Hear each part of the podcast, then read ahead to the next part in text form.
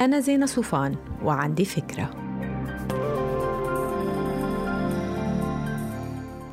هاي بتضلك خايف كل ما خصصت وقت لنفسك إنك تكون عم ترتكب فعل أنانية؟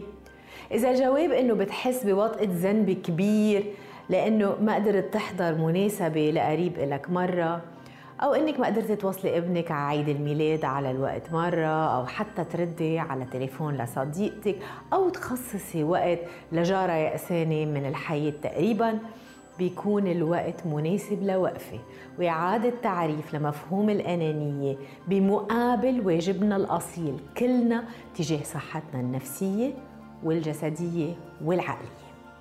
اللي بيخصص وقت للرياضة مش أناني. واللي بتخصص وقت للسبا مش أنانية. واللي بيطفي تليفونه وبيقول بدي أقعد مع حالي مش أناني. اللي بتحط الناس المحيطين فيها بدرجات وبترسم حدود واضحة للعلاقات مش أنانية. اللي بيقول لا مش قادر لحدا بعزه بيكون صريح وواضح بيبني رصيد من الثقة. وبيطلع بالآخر كسبان. اللي بيقول لا مش أناني.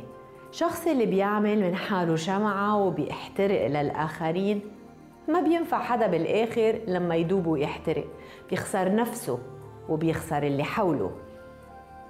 الشخص اللي ما بيرتب وقته وموارده ليتقدم بحياته ما بيوقف محله لا بيرجع لورا لأنه العالم ماشي لقدام. اللي ما بينقى حاله عن المنغصات والعلاقات السامة والإجهاد غير المبرر بيكون عم بحط أثقال غير ضرورية على صحته النفسية. حافظوا على نفسكن.